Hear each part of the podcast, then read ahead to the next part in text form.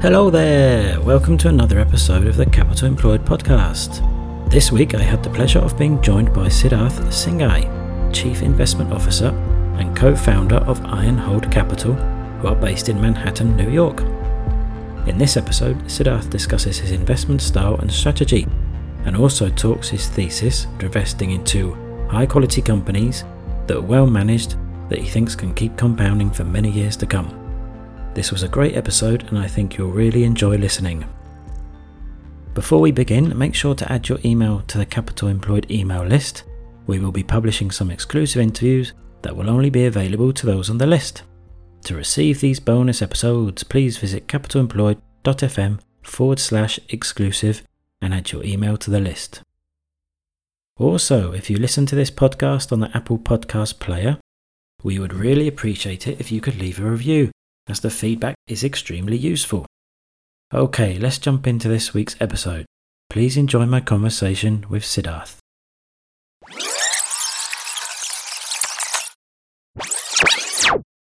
Hi, Siddharth. Thanks for coming on to the podcast. Thank you for inviting me. It's my pleasure to be here. Can you provide an overview of Ironhold Capital? What is the investment style? Sure. So we're a value-based hedge fund, uh, much similar to Mr. Warren Buffett. We also aim to acquire high-quality businesses for cheap, and our job is basically to make sure our investors own high-quality businesses both in US and India, and we hold them for the long term, as we believe that buying high-quality businesses, holding them for the long term, that has generated most of the wealth. If you look at historically, um, for all the people on that Forbes 400, 500 list, and uh, you know that's what we aim to do. And what type of businesses do you like to invest in? What are the characteristics you're looking for? We want dominant businesses, dominant as in they enjoy great competitive positioning. That could be because of a number of reasons, economies of scale, they have huge switching costs, got a great brand. In addition, we want these businesses to earn higher returns on invested capital, which is sort of, you can say it's a technical term for quality of a business. And they should earn ROIC well in excess of what other businesses earn and their cost of capital, both. And we want them to earn that ROIC while employing modest to no leverage so that these businesses are, in a sense, recession proof or very well protected from recessions, if not recession proof.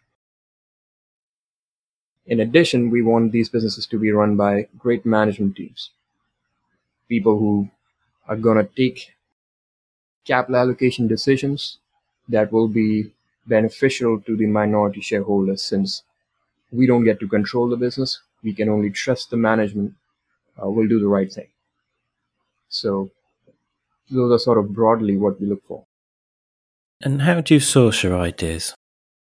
So we've got a proprietary screen that screens for quality, cheapness, and safety of balance sheet. And that gives us a universe of about a hundred or so stocks. And then we look at certain sectors that we think uh, may not be within our circle of competence or may not be predictable. So something like oil and gas. We'll make very few investments in the oil and gas sector typically because you can't really predict what the cash flows are going to be moving forward. So what we'll do is we'll take a cursory look at what the business does. And if it's something that you can't predict, right? Uh, oil companies, extraction companies, they live and die by oil prices. And as such, there's no real way to judge what the oil prices are going to be two, three years from now. So we kind of take a pass on them. So in a similar manner, there are a lot of businesses or industry sectors or subsectors which we just completely ignore. Banking is another one. Quality of a bank is pretty much dependent on what the quality of the underwriting is. So if you're writing loans for people who have bad credit, as an investor, for me, there's no way to judge if you're doing a good job with that or not. So they sort of are unpredictable businesses in, in the sense that unless you really know the management, well, you just don't know what's going on. It's sort of like a black box there. So after the initial screen, we screen for these nuances and then we're left with a universe of about, I would say, 50 or 60 stocks. And there we find the most attractive 15. And uh, that's how we construct our portfolio. And that's how many you usually hold. So you're quite concentrated around 15 stocks. Yes. I mean, uh, we believe if we, let's say, hold 50 stocks, we're going to be a mini index. So Nifty 50 index, 50 stocks. And you're going to be resembling an index. And our job is to beat the index. And one way we can do that, obviously, is by picking superior businesses. Now, we're not going to find 50 superior businesses. That's just not going to happen. We'll just resemble an index. So that's, you know, that's the requirement. If you, if you want to do better than the average, you have to be more concentrated because you're picking far superior businesses. Yes, it might seem uh, very concentrated from the outside, but 15 businesses is way too much.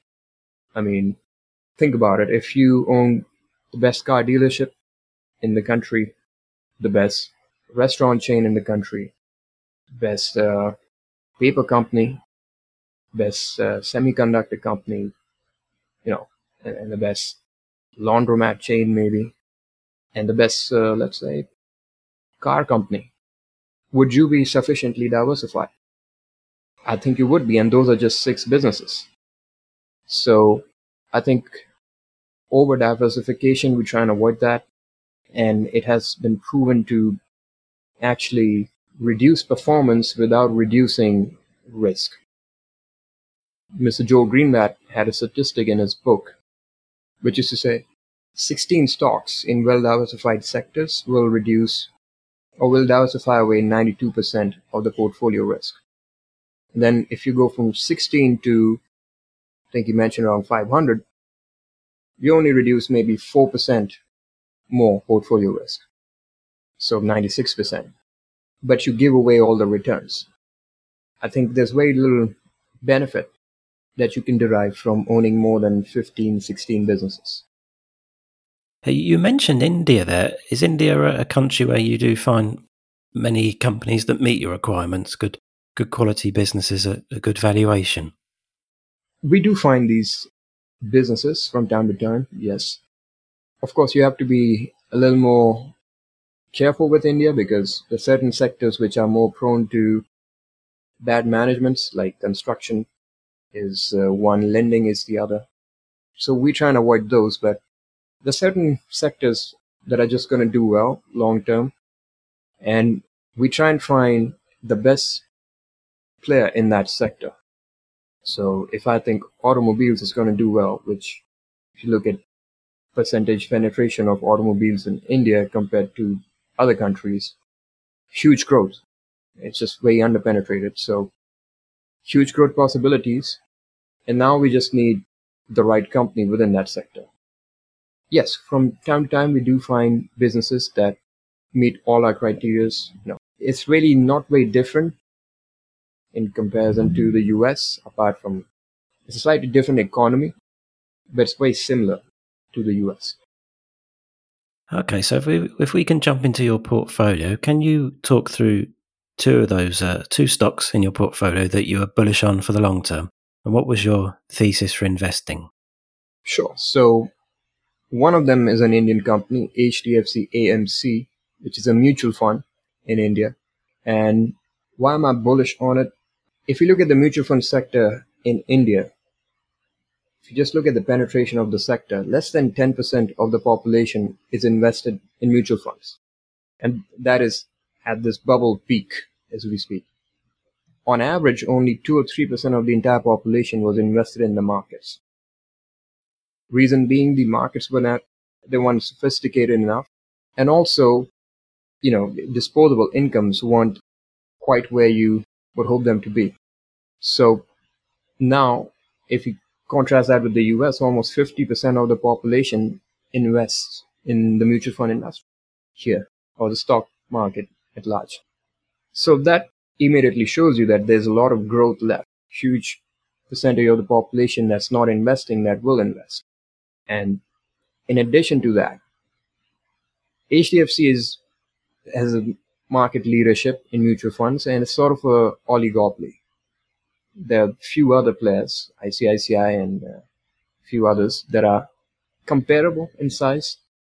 And then the smaller players like occupy 10% of the market and every other hedge, uh, mutual fund is sort of competing for that 10%. So you have these three or four big players and then these tiny players, which are not really much of a competition. Now, why is that the case? It's a mutual fund, right? Mutual fund really has very little fixed expenses when you think about it. Yes, you have the office and, uh, you know, you can expand those offices, but there's no R&D. There is no huge fixed costs. You don't need to build out some plant or machinery. Your mainly all your costs are marketing and the salaries that you might pay, which is a tiny percent of the revenue. So every incremental customer they bring in, uh, they can do so for very cheap. So they achieve this huge economies of scale, and they have done that over time. That gives them a cost advantage. So they could just charge some 0.5% and still be in business and uh, still be making money when their competitors who don't enjoy that scale benefit, they'll have trouble keeping up with them.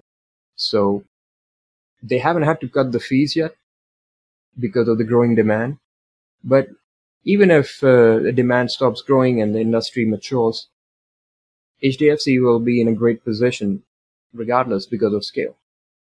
So, so that's the big factor driving the success uh, that business. And for the second business, we really like Lam Research Corporation. It's a US company. They provide fabrication equipment for manufacturing of semiconductor based devices, which is to say, semiconductor should be, it can be explained as a little on and off switch, right? That allows you to transfer electrons from one place to another when it's heated up somewhat. And it's used in everything. It's used in, if you have a digital watch, it's using semiconductors. If you have a Tesla with uh, collision detection, that's using semiconductors. Our phones, uh, laptops, virtually everything in the future will have some semiconductor, you know, as things become smarter, right? So it could even be your refrigerator in the future. It also has a semiconductor. So anytime you have to calculate anything, temperature, velocity, you know, distance, you need semiconductors. So they're sort of building block of computing. So their future is obviously bright, and this is not even considering the computing needs of artificial intelligence. So semiconductors are going to be in demand for a very long time.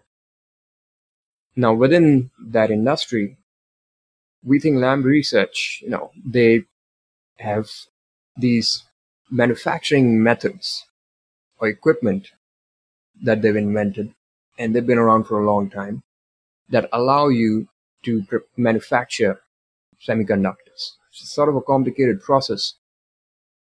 They do a bunch of, uh, they take silicon wafer, right, and they cut it, and then they with a little circuitry on it, which is really what makes a semiconductor. And uh, do so in a very high end manufacturing facility where even if you breathe, the particles that you will release will interfere with the manufacturing.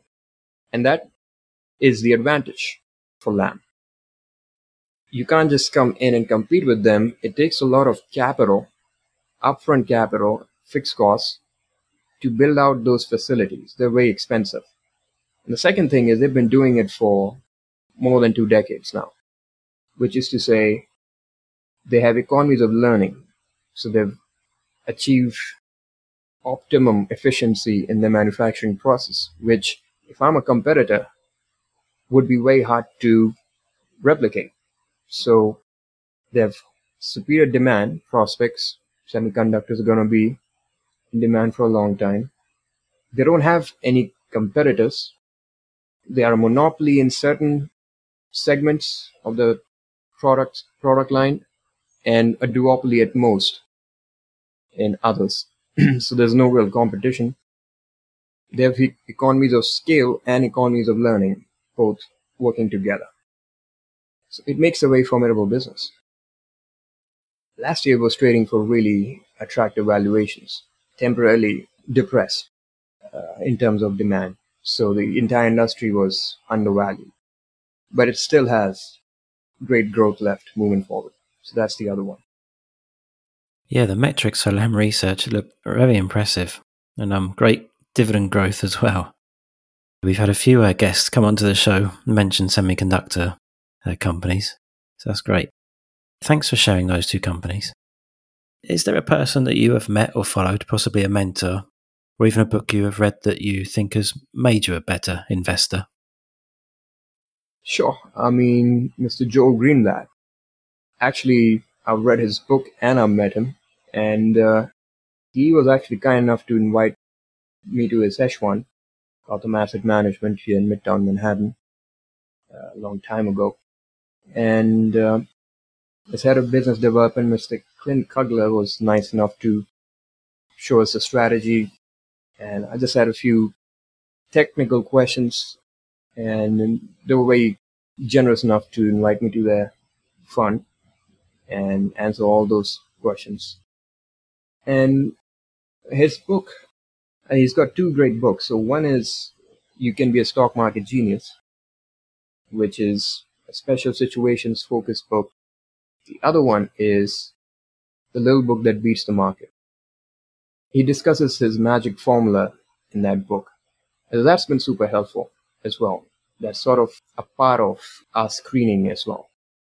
And um, so yeah, Mr. Greenblatt, it's been uh, formidable, I would say, for us, and uh, especially my investment de- developments, you know, and learning over time. Oh, that's great. Yeah, I've read both of those books, and they yeah, both both excellent reads. So, where can listeners go to find out more information about you and Ironhold Capital? So they can go to our website, ironholdcapital.com, and they can leave a query there, or they can reach out to me on LinkedIn. It's just Siddharth Singh, first and last name, and or Paul Gray, who's my business partner and CEO. And so they can reach out to us there. Okay, brilliant. Yeah, Siddharth, thank you very much for coming onto the podcast. It's been a, a pleasure to listen to you. Well, thank you for inviting me. Pleasure to be here.